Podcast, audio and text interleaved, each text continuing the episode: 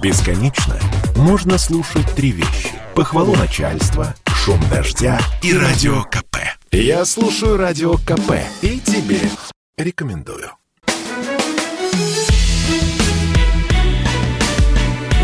Бофт знает. Здравствуйте, друзья. В студии радио «Комсомольская правда» Иван Панкин. На связи по скайпу Георгий Бофт, известный российский журналист и политолог Георгий Георгиевич. Здравствуйте. Здравствуйте. Специально 1 сентября. Вы, кстати, на школьной линейке не были 1 сентября? Нет, Нет никого не водили, ничьих детей? Я уже вышел из школьного возраста и всех оттуда вывел. Ясненько. Я специально, проходя мимо школы 1 сентября, решил значит, понаблюдать за линейкой. Вы знаете, никто не поднимал там флаг России под звуки гимна. А мы ведь на прошлой неделе обсуждали, что обсуждали такую инициативу, что можно ввести, помните, да? Вот эту процедуру Я... поднятия ну, флага. Когда, когда мы обсуждали, мы с вами договорились для того, что надо сначала создать регламенты, потому что нельзя же просто так вот взять и поднять флаг. Нужно, чтобы были написаны инструкции минобразовскими чиновниками, и они эти инструкции будут писать целый год, поэтому к следующему году подготовиться. Но вы тогда сказали, что вот уже прямо этого 1 сентября и введут, скорее всего. Но не ввели, Георгий Георгиевич, не ввели. Ну, не ввели, потому что, видите, я ошибся. Я думал, что они быстрее напишут инструкцию, они не справились а с этой как задачей. же так, Георгий Георгиевич? Первый ваш прогноз, наверное, который вот не сложился. А может и не первый. А может быть, это вы ходили мимо школы, где не поднимали флаг? А Нормальная а быть, школа, вы знаете, поднимали? неподалеку от центра Москвы, я вам хочу сказать. Так что я уж не знаю, какую тогда таргет-группу выбрать. там директор либерал. Хм, директор либерал, думаете, да? Такой же да. либерал-директор, как и тот, который, поправит, который отчитал ученика, который поправил Путина. Но этот не либерал. Этот не либерал, понятно. Ну, давайте скажем всем, а то, может быть, многие пропустили этот момент. Путин выступал перед школьниками и ошибся в формулировках немножко. Одну войну перепутал с другой, северную, с семилетней. Или наоборот. Я, кстати, сам запутался уже. Вот. И один из учеников его поправил. Ну, конечно, я так понимаю, ученику потом влетело здорово. Даже Пескову пришлось отвечать на этот вопрос, что не надо, не надо, не надо ругать этого бедного мальчика. Мальчик умный, хороший, а Путин любит, когда его поправляют. Ну, понятно, что не всем можно поправлять Путина. Но ученикам, я думаю, можно поправлять Путина. Детям, детям, детям до 18 детям, лет детям да. до 18 лет можно поправлять, можно поправлять. Путина, а вот детям после 18 лет лучше его не поправлять. Согласен абсолютно, действительно. Только Владимир Владимирович может поправлять всех остальных. Я, кстати, с этим согласен, ничего. Но меня смутила одна формулировка Пескова, как раз когда он отвечал по поводу этого ученика.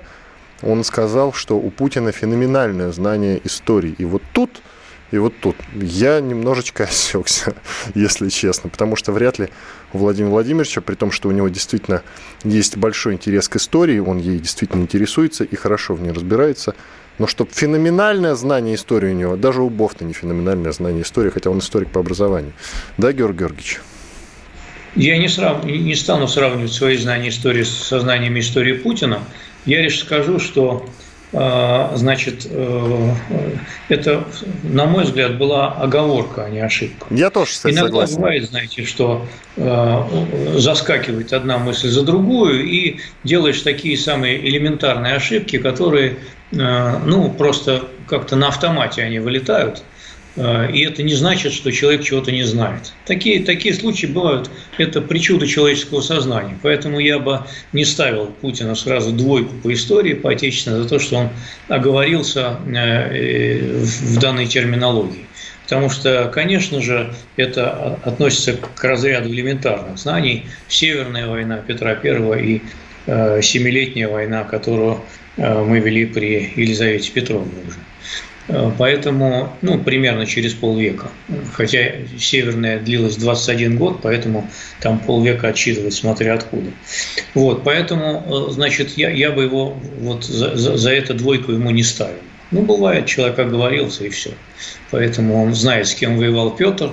Он воевал все-таки не с Пруссией, а воевал, значит, он все-таки э, со шведами в своей Северной войне. И тут-то он не ошибся. Ну, это очевидно, да, что у него была просто оговорка. И ученик, кстати, правильно сделал. А учительница, как вы считаете, Как там, ее реакция, как вам школе, ее реакция? Там, там в школе я видел, что мнения разошлись. Директриса, она, конечно, как э, административная единица, она, конечно, всколыхнулась и назвала Испугалась, прямо скажем, испугалась. Да. А учительница, она правильно себя повела, она сказала, что мальчик талантливый и правильно сделал, что поправил. Потому что, ну, понимаете, а вот представьте себе, чтобы его никто не поправил, а, и это бы повисло в воздухе, и все бы стали тыкать пальцем, что а, Путин значит, не знает истории и так далее и тому подобное. А так поправили, он действительно согласился, оговорка исправлена, и поехали дальше. А так было бы еще хуже просто мне кажется, если бы никто не осмелился поправить. А ведь помните, когда один мальчик спросил у Путина про границы, он ему ответил, у России нет границ. Где заканчивается граница России? У России нет границ, ответил Владимир Владимирович. Тому Это мальчику. Поэтически, это поэтический образ. Я согласен. Владимир Владимирович имел, имел в виду, э, конечно, божественные границы России, которых у нее действительно нет. Она безгранична, как этом, явление. Согласен с вами полностью. Идем дальше, ведь э, на Дальнем Востоке решили создать первый город-миллионник. Вообще, по поводу Дальнего Востока мы с вами не поговорили, а ведь еще Шойгу хочет заселять территории, строить там города. Я так понимаю, что он э, уже пролоббировал этот вопрос, и города будут строиться, и вот среди прочего и вот этот город-миллионник на Дальнем Востоке тоже возникнет. Георгий Георгиевич, скажите, пожалуйста, а это не утопическая ли идея строить города на Дальнем Востоке большие? Ведь есть мнение, что народ туда нехотя поедет. Она либо утопическая, либо коррупционная. А, потому что для того, чтобы возник город в чистом поле или вырос резко город, который уже имеется, для этого должны быть созданы экономические условия. А, значит, в последние десятилетия а, э, сокращение населения Дальнего Востока и Сибири идет на 300 тысяч человек в год. Вдумайтесь в эту цифру. Там за постсоветские годы оттуда уехала пятая часть населения, которых там, которое там жило. Почему вдруг оно должно развернуться и поехать обратно, э, э, этого аргумента никакой Шойгу пока не привел. Может быть, их будут туда конвоировать, я не знаю. Может быть, будут арестантами заселять миллионными э, эти города. Но пока для того, чтобы люди туда вернулись, нет абсолютно никаких экономических условий. Государство действительно делает большие усилия в этой части.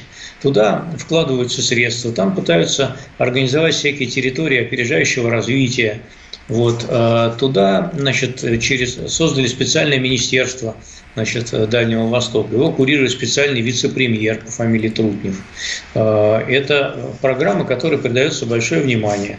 А, действительно, туда идут кое-какие деньги. Есть программа «Дальневосточный гектар», но ей воспользовалось не так много людей, всего 85 тысяч человек с небольшим.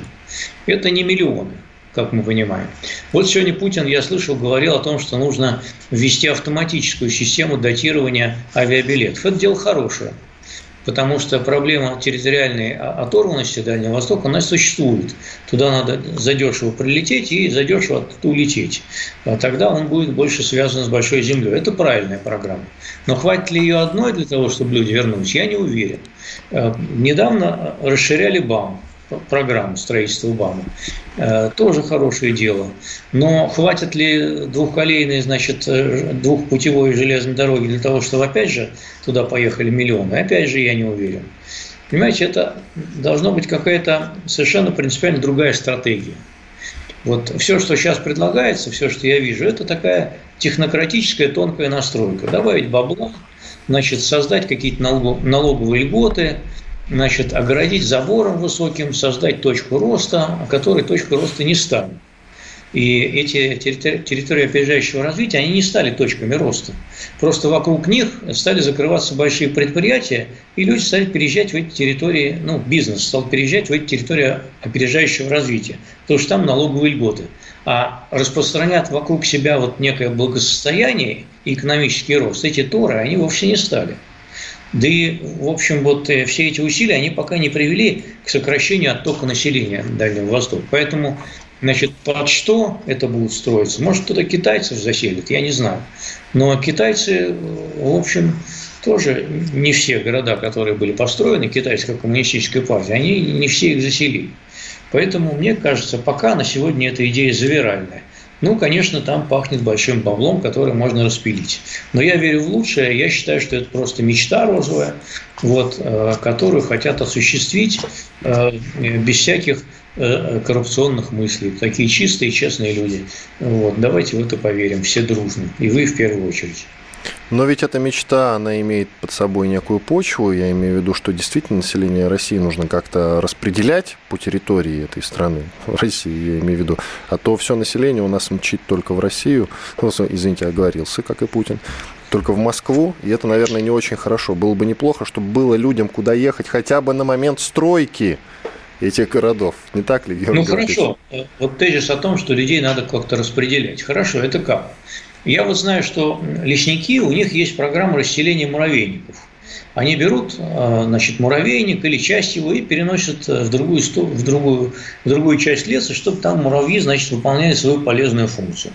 Э, но вы же не можете взять вот там и, скажем, окружить район Марьина в Москве войсками НКВД, значит, выгнать всех из дома с вещами насильными, посадить их в вагоны и отправить в Сибирь, э, заселять города-миллионники. Времена эти, мне кажется, прошли. Может, они еще не пришли, может, они еще раз вернутся. Но вот пока на сегодня я себе с трудом такую операцию представляю. Людей надо заинтересовать э, чтобы они туда поехали. И если мы посмотрим значит, на историю нашей родной страны, то мы увидим, собственно, всего две модели. 10 э, секунд, Георгий Георгиевич. И мы об этих двух моделях поговорим после короткого перерыва. Панкин и Бофт с вами. Вернемся через пару минут. Слухами земля полнится. А на радио КП только проверенная информация. Я слушаю «Комсомольскую правду» и тебе рекомендую.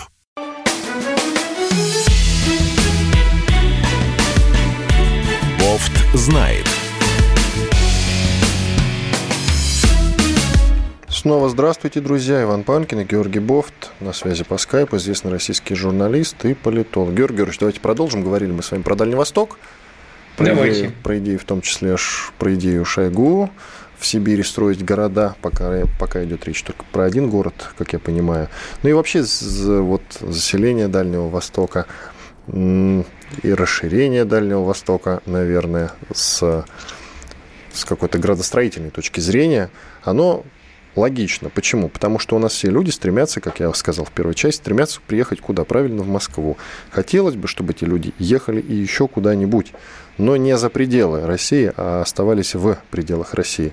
Но надо, чтобы им было куда ехать. Для этого нужны что? Правильно, стройки как минимум. Вот если те города действительно будут строиться, то это же хорошо, туда поедут люди, как вы считаете, если если стройки будут организованы должным образом? Люди едут, люди едут не в Москву, они едут, едут туда, где лучше а лучше сейчас в Москве. Поэтому они едут в Москву. А возможно Если... ли э, вот этот центр, центр Вселенной сместить и на другие территории России, пусть и такие холодные? Или нет? Для этого нужно, чтобы там возникла экономика. Строительство а, города, как... города – это она, экономика? Ну, город, построенный в пустом поле, это не экономика. Это отмытые деньги на железобетоне. Э, строительные компании, конечно, на этом получат. Ну а что там люди будут делать? Вот построили город, их туда заселили. Э, или там привезли строителей, потом оставили там жить. Э, что они дальше будут делать? Вопрос. Значит, история развития Сибири в России, она шла, шла двумя путями. Не одновременно, а попеременно. Значит, исторически Сибирь стали заселять казаки – и всякие беглые крепостные крестьяне. Почему они подправились в Сибирь? Потому что они бежали от крепостного права. Они бежали за свободой. Они бежали за свободой и новыми возможностями предпринимательскими. А, продолжением этой тенденции стала Столыпинская аграрная реформа и разрушение крестьянской общины.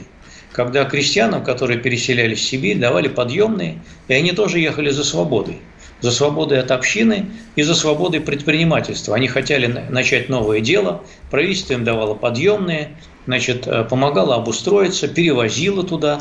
Э, и э, вот эти люди, свободолюбивые, они отправились в Сибирь. Потом возникла другая модель, условно назовем ее Сталин-ГУЛАГ, когда Сибирь стали заселять зэками. Э, которых арестовывали и отправляли на каторгу фактически.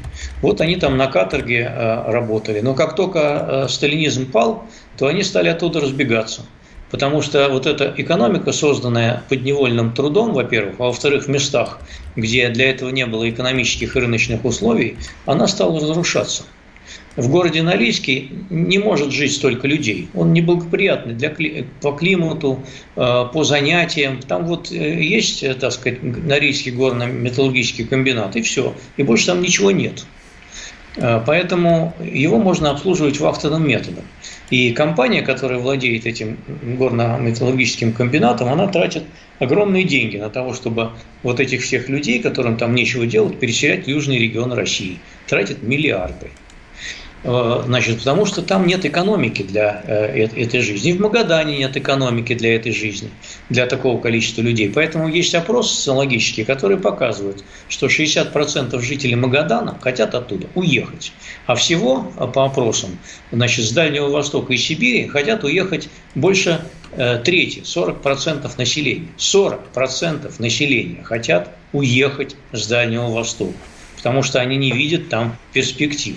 Если вы им создадите эти перспективы и обозначите эти параметры, то они останутся. Но надо, чтобы они, во-первых, в это поверили, а не просто вот в то, что Шойгу пришел и построил там город. Там уже есть города. Вы сделаете так, чтобы там можно было жить.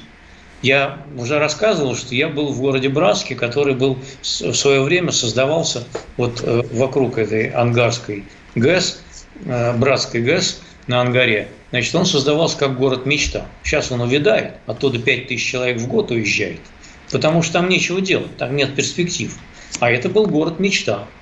Э, не чита, так сказать, шойговским всяким значит, э, э, этим людям. Пока нет никаких параметров, которые бы делали этот проект привлекательным.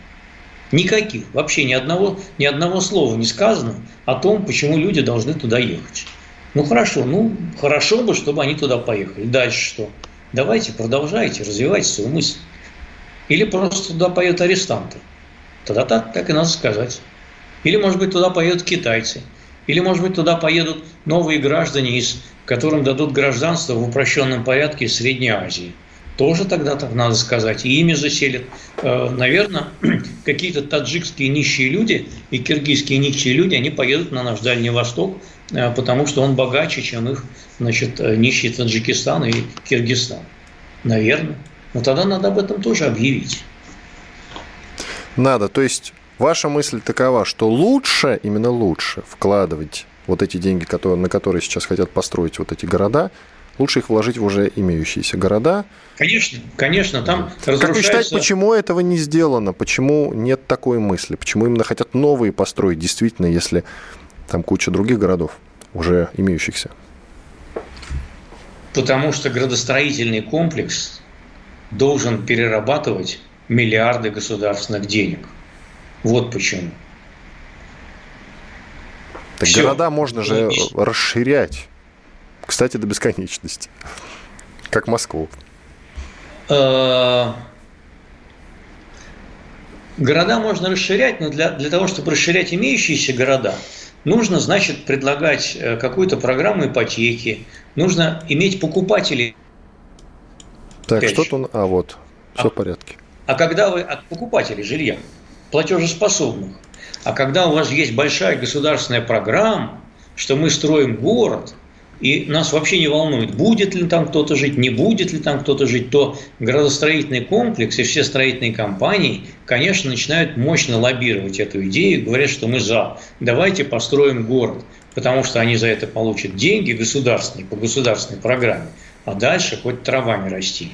И пусть этот город потом стоит пустой. Они уже свое бабло отобьют. Кстати, Китае имеются города-призраки, построенные уже, красивые такие, я видел, а в них никто Именно не живет. А в них... Так. При том, что При в том... Китае полтора миллиарда населения. Не При 147 том, Китае... миллионов, как у нас. При том, что в Китае не только полтора миллиарда населения, в Китае еще не закончилась урбанизация. Там дофига сельского населения, которое бы радо переехать в города. Но оно даже от, из своего села в эти новые города не едет. А в Китае есть еще коммунистическая партия, которая умеет действовать не только методами убеждения, но и методами принуждения. И даже эти методы принуждения не помогают заселить эти э, китайские города-призраки. Э, но вот все, что можно сказать об этой головокружительной э, программе, которая э, товарищем Шойгу провозглашена. Меня вот что интересует. Почему первым с этой идеей выступил наш министр обороны Шойгу? Почему он? Ну, есть же профильные идеей... ведомства, есть профильные министры, есть сам Путин, в конце концов. Но Путин поддержал, он с этой... Нет, а не выступил инициатором. Первым был Шойгу. Идеей... Он с этой идеей выступал уже давно. Несколько лет назад он предлагал схожую идею, он предлагал столицу перенести в Сибирь. А кроме того, а, надо помнить, что под началом Сергея Кожегетовича Шойгу находятся э, строительные войска, которые, например, строят БАМ. Вот. И э, вот эти строительные войска, их хорошо бы, конечно, загрузить какой-нибудь новой мощной работой. Вот, и получить под это ассигнование. И, но я не думаю, что Шойгу корыстен в своем данном видении. Я думаю, что просто он хочет э, большой проект, вот сам по себе. И войти в историю. И войти в историю. Ну, в том числе, да, войти в историю. А, поэтому я думаю, что вот это надо отделять, такой примитивное, значит, примитивный распил от каких-то, так сказать, больших идей, пусть даже завиральных, но вот они авторами, автором этих идей кажутся вполне себе плодотворными. Поэтому так бывает. Ничего страшного. Ну, кстати, вот Путин, давайте уже на Дальнем Востоке ставить точку. Я имею в виду в нашем разговоре, а не вообще вот в конкретной идее, да, Путин же назвал исторической задачей при умножении населения Дальнего Востока. Он в этом смысле действует более осторожно. При умножении населения это не значит строительство новых городов. Знаете, при умножении населения. Слушайте формулировку. Ну, стратегически, конечно, руководитель государства должен беспокоиться о том, что население в восточной части его огромной страны, оно уменьшается. Оно уменьшается уже не первые десятилетия. Я уже называл цифры. За постсоветские годы оттуда уехала пятая часть населения. И в год уезжает 300 тысяч человек. Рождаемость это не покрывает. Но вот какой парадокс, понимаете, даже при такой низкой рождаемости на Дальнем Востоке, там есть нехватка мест в детских садах. Вы знаете об этом? Я недавно узнал. Там 660 с чем-то мест в детских садах на тысячу детей. Это при том, что там низкая рождаемость, что там детей в возрасте до 10 лет – значительно меньше, чем детей в возрасте от 10 до 20 лет. Понимаете? То есть э, э, э, там было еще хуже с детскими садами, но лучше там не становится. Это же дикость. Дикость, дикость. Но ну, будем надеяться, что ситуация будет как-то стабилизироваться и меняться. 30 секунд у нас остается до конца этой части. После этого большой перерыв, полезная реклама и хорошие новости. И после этого мы снова продолжим. Иван Панкин и Георгий Бофт, известный российский журналист и политолог, по-прежнему с вами. Далее мы поможем правительству Украины, я имею в виду после перерыва, пересчитать убытки страны по Крыму. Георгий Георгиевич, не очерняя Украину, вы помните, да? Помните, не очерняем. Не очерняем, но поможем. Вы же, в принципе, у вас с математикой все хорошо, в отличие от правительства Украины. Вы пособите. Ну, в пределах четырех классов, как Бофт знает.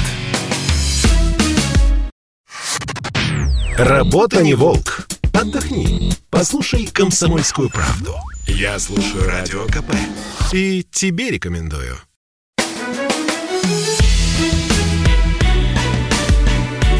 Бофт знает.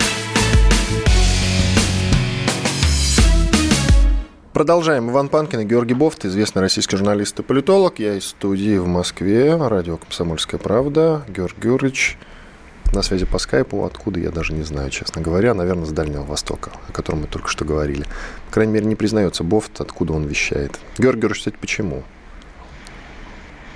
Что почему? Почему вы не говорите, откуда вы вещаете? Вы ни разу не сказали, откуда ты из Подмосковья, слышал я однажды. Откуда, откуда ты из Подмосковья, да, конечно. А, а населенный пункт не назовете, да? Ну зачем? Ясно. Мне незваные гости не нужны. Ой, я вас умоляю, кто поедет в Подмосковье? Я вот когда в Антеевке жил пару лет назад в подмосковной, я с, с небольшим удовольствием туда ежедневно ездил из Москвы, честно говоря. Не ну, думаю, что и к вам поедет кто-то с большим удовольствием, скажем так. Хотя всего лишь час 10 на электричке, Георгий Георгиевич. Ну ладно. Конечно.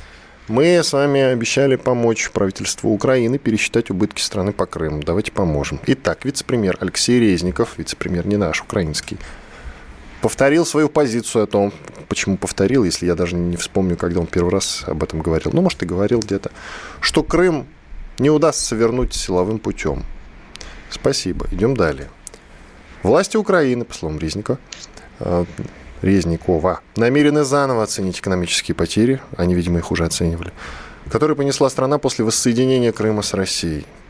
Итак, он говорит, окончательных цифр, то есть убытков, никто не назовет. Для этого нужен полноценный аудит Бинго. С нашим, с их присутствием в Крыму. Это можно сделать уже после полной деоккупации. Силовым путем они, значит, возвращать по понятным причинам не будут и не смогут. Но после деоккупации, говорят. Вот интересно, какая деоккупация, если силового пути... Ну вот я просто не понимаю. Поток слов. Итак, но предварительные цифры, циферки назвал. Только по активам их ущерб – до 135 миллиардов долларов. Георгиевич, это много или мало для страны, как Украина? 135 миллиардов долларов для Украины – это много. А, но мне кажется, что оценивать Крым, вот не как компенсацию, да, оценивать Крым в такую цену – это смешно. Это очень маленькая цена. Угу. Ну вот он поясняет, это имущество ну, компании, частных есть, лиц. То есть, если вот представить, например, что мы бы продавали Крым, как американцы Аляску, да? Ага. То есть за, за 135 миллиардов долларов, конечно, это э, его продавать нельзя, потому что это очень дешево.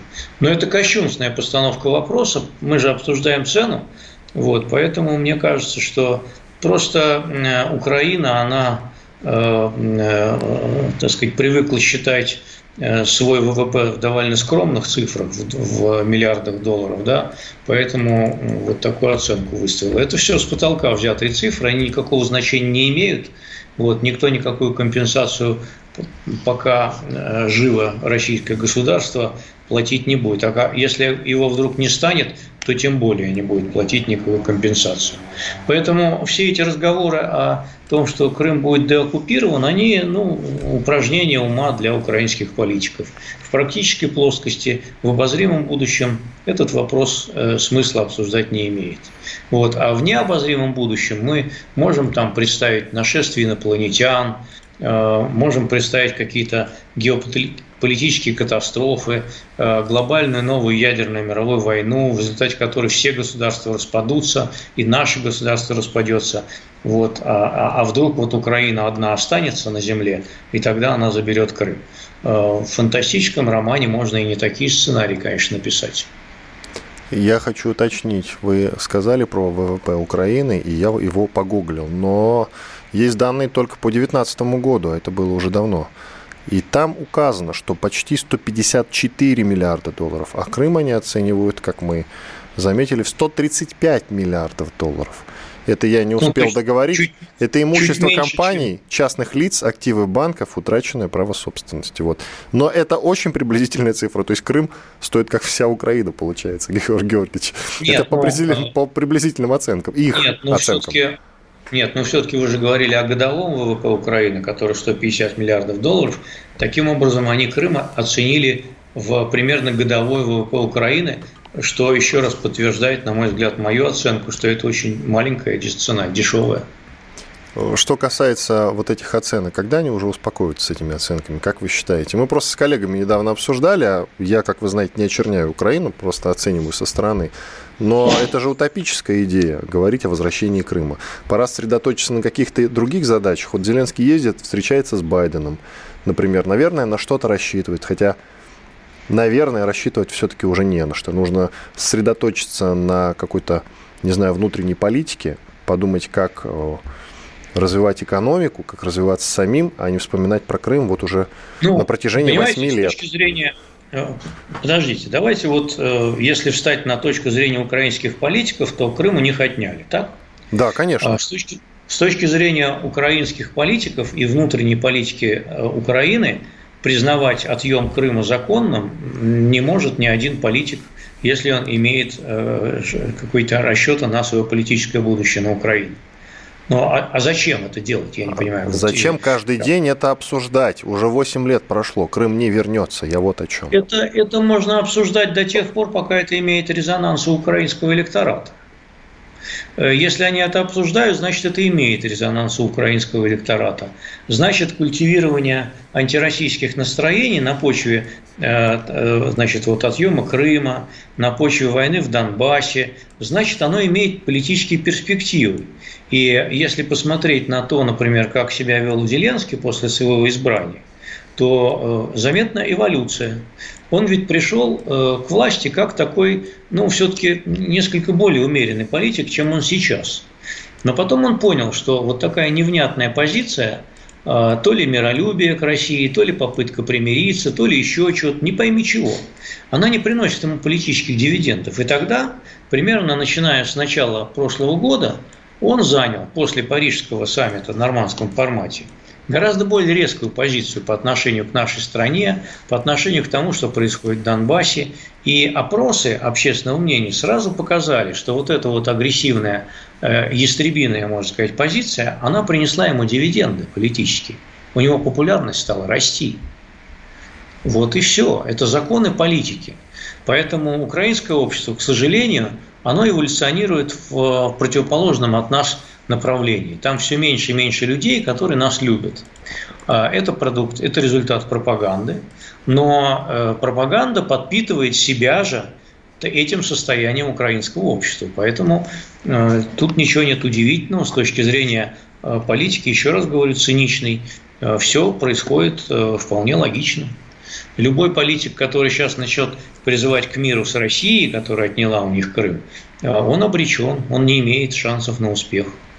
А, именно поэтому а, популярность Медведчука, которого отстранили, к тому же закрыв телеканал... Которого называют кумом Путина, да? Да, которого называют кумом Путина. Отстранение его от активной политической жизни, оно сопровождается падением его популярности.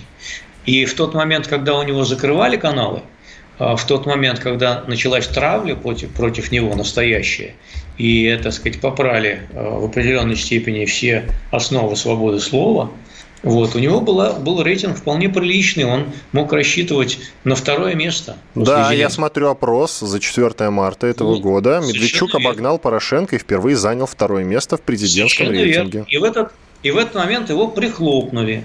И вот с тех пор, как его лишили эфира, его лишили информационного поля, значит, у него популярность снизилась. И сейчас он ни на какое второе место уже претендовать не может. Так как что... и вообще на место он не может претендовать. Ну да, хорошо еще, что на свободе. Поэтому э, все это работает, к сожалению. Это действительно печально, потому что вот начальные слова, вступительные у Зеленского, они мне нравились. Они мне нравились.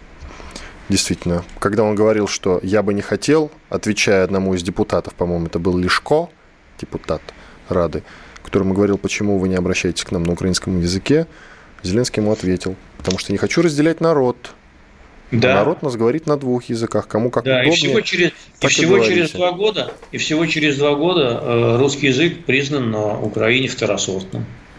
Но это второсортным, это значит все-таки вторым. Нежелательным он признан, Георгий Георгиевич, нежелательным.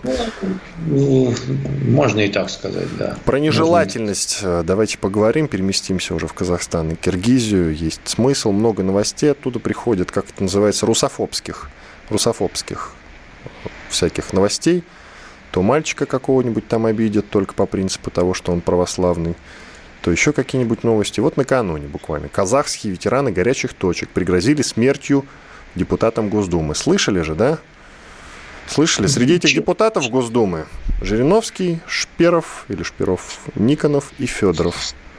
Вот один из этих людей председатель Казахстанского союза ветеранов и участник боевых действий на таджикско-афганской границе и военных конфликтов и глава незарегистрированной партии Эль Тайпери Мурат Мухамеджанов и Нурджан Альтаев пригрозили смертью вот этим самым нашим депутатам.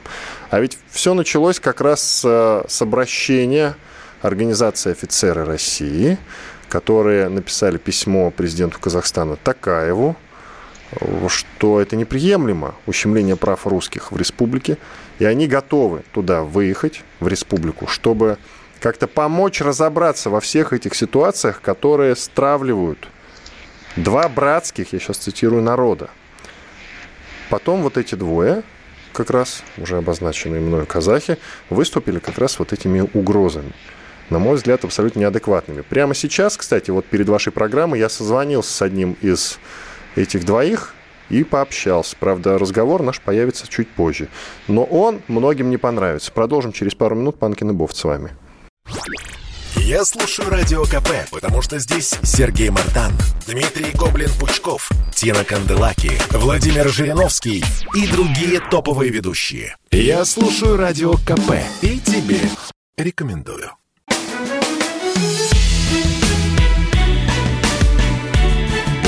Знает. Иван Панкин, Георгий Бофт, известный российский журналист, политолог. Продолжаем. Я начал рассказывать о том, что председатель Казахстанского союза ветеранов по имени Мурат Мухамеджанов и один из его соратников, Нуржан Альтаев, пригрозили смертью нескольким депутатам Госдумы.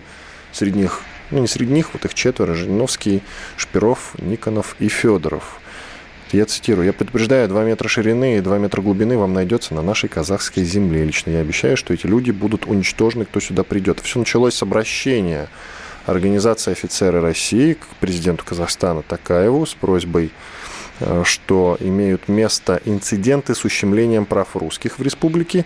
И, в общем, группа российских граждан готова выехать для того, чтобы разобраться в этих ситуациях которые несут раздор в отношении двух, я цитирую, братских народов. Вот это, вот на это, на это заявление как раз и отреагировали таким довольно агрессивным образом Мухамеджанов и Альтаев. Я с Мухамеджановым на связи, я начал брать у него интервью прямо перед нашим с вами разговором, Георгий Георгиевич, и не успел, потому что человека понесло в советскую оккупацию. Я обещал продолжить после уже нашего эфира. Я ему перезвоню, мы договорим, и этот разговор чуть позже каком-то виде появится в нашем эфире, может, в виде спецпроекта, я пока не знаю. Но таких настроений в Казахстане, как я понимаю, много. Как вы считаете, вот с чем они связаны, Георгий Георгиевич, с вашей точки зрения? Чем же мы не угодили Казахстану-то так, что они делают всех, периодически такие заявления? Во всех советских республиках есть некоторое количество националистов. Среди этих националистов есть некоторое количество сумасшедших националистов э, на грани экстремизма. А это такое, такое явление объективное, которое вот оно существует. Ничего с этим не поделаешь. А все эти государства, они строят э, свою новую государственность в той или иной степени на отрицании. А, скрытом или открытом, агрессивном или не очень агрессивном отрицании советского прошлого и подчиненности, как они говорят, э, значит, большой России. Э, это политические спекуляции, вот некоторые в них заигрываются, видите, до какой степени. Э, так что, увы, увы и ах. Казахстану есть чего бояться, скажите мне, от России? Сейчас нет. Очень размытый ответ. Что значит сейчас Почему? нет? А что, вчера или, или завтра будет чего бояться? А я не знаю, как завтра будут складываться отношения между Казахстаном и Россией. А, сейчас Пока... они какие, как вы считаете? Сейчас они хорошие, вполне дружественные. Но есть некоторые настораживающие тенденции. Например? если, если, если там будут, например, преобладают вот эти агрессивные националистические настроения, тогда отношения испортятся. А если отношения испортятся, э, соответственно, это может иметь много разных последствий, вплоть до пограничных конфликтов, например. Потому что если, например, Э, представить себе, что э, в Казахстане возьмут верх националисты агрессивные и русских начнут резать. Э, будет ли правильно, чтобы российское государство осталось в стороне от этой резни? Я фантазирую, конечно, но мы же говорим о таком ну, гипотетическом, отдаленном будущем и, может быть, невероятном будущем, но тем не менее. Поэтому я говорю, сейчас нет. А как в будущем сложатся наши отношения, я не знаю. Никто же не может дать гарантии, что наши отношения с Казахстаном будут навечно дружественными. Не так ли? Ну, наверное, вы правы, действительно. А вот эти новости, которые периодически появляются сейчас в информпространстве, они должны нас настораживать? И как нам нужно на них реально реагировать? Как офицеры России отреагировали? Написали письмо Такаеву? Или как? Кстати, Такаев а... отреагировал, что он будет реагировать. Вы знаете, можно, можно обойтись без офицеров России, а, а можно обойтись э, тем, чтобы МИД наш российский, он э, в менее, э, так сказать, такой аффектативной форме или пассионарной форме поднимал эти вопросы, может быть, в кулуарах, не доводя до открытого конфликта в публичном пространстве, но как-то эти вопросы решал. Пока их можно решать кулуарно, без лишнего шума и пыли и раздражения, то лучше это делать именно таким образом. Вот. А то, что делают офицеры России, обычно в нашей стране называется во внутренние, э, вмешательством во внутренние дела суверенного государства. Поэтому, э, в общем, не их это дело. Это дело Министерства иностранных дел. Хм, ну а как же реагировать тогда, если действительно вот э, возьмем одну из историй? Нет, минуточку. Минуточку, мы либо допускаем вмешательство в дела суверенного государства, либо не допускаем. Давайте определимся. Но там живет а, население русскоязычное, за которым мы, по идее, должны заступаться. Как ты, Георгий Георгиевич? То, значит, то значит, допускаем. Я не знаю, я не был в Казахстане. Я вообще ничего не знаю про эту страну, кроме того, что она есть. Я поэтому и говорю, вот это вопрос в, На Украине я был в Киеве. Понимаете? Это вопрос в Минске я тоже был, в Беларуси. Это вопрос к МИДу. Это вопрос к МИДу. Вот сейчас э, Сергей Ильич Лавров ведет избирательную кампанию под флагами «Единой России» и делает очень много заявлений, в том числе довольно странных заявлений, на мой взгляд. А, вот. А, например, о том, что он сегодня сказал, что наших спортсменов могут начать красть Соединенные Штаты за границей. Вот. На, на мой взгляд, это э, такое странное заявление. При этом Сергей Викторович Лавров никак не реагирует на то, что происходит с русскими в Казахстане. И в Киргизии тоже никак не реагирует. А вот он какую-то, значит, несет эту самую избирательную, а, как бы это назвать? Риторика да, это, Георгий Георгиевич. Риторику, да, риторику. Несет избирательную риторику. А вот на эти вопросы он почему-то не обращает никакого внимания. А мне кажется, что можно ему и на это внимание обратить и не делегировать эти вопросы офицерам России. Потому что то, что делают офицеры России, наш МИД обычно называет вмешательством во внутренние дела и называет такие э, иностранные э, организации нежелательными и запрещает, а также блокирует их сайт. Вот так. Надо быть последовательным просто. Угу. Ну, слава богу, Такаев-то вот так, как вы не рассуждает, президент Казахстана, он ответил, что никакой русофобии не быть на территории Казахстана, и он будет препятствовать всячески этому. Хорошо бы, чтобы за этим последовали какие-то дела. Ну, вот, и какие дела? Как это можно урегулировать? Этот момент. Э, и такие инциденты. Надо какую-то нет, политику нет. проводить. Что делать? Он, он может же не пороть вот этих политиков на площади там э, в Астане, да, а он может тоже как-то воздействовать кулуарно. У него есть методы этого воздействия. Э, многие политические процессы, их не надо выносить на публику. Они от этого лучше не становятся. Может быть, какие-то вопросы для того, чтобы не ссорить наши народы вот такими новостями, может быть, их лучше решать без лишнего шума и пыли. Я вот сторонник такой значит, пока тактики, пока это не зашло слишком далеко. А если это зайдет слишком далеко, тогда уже надо какими-то другими методами будет действовать. Не хотелось бы до этого доводить.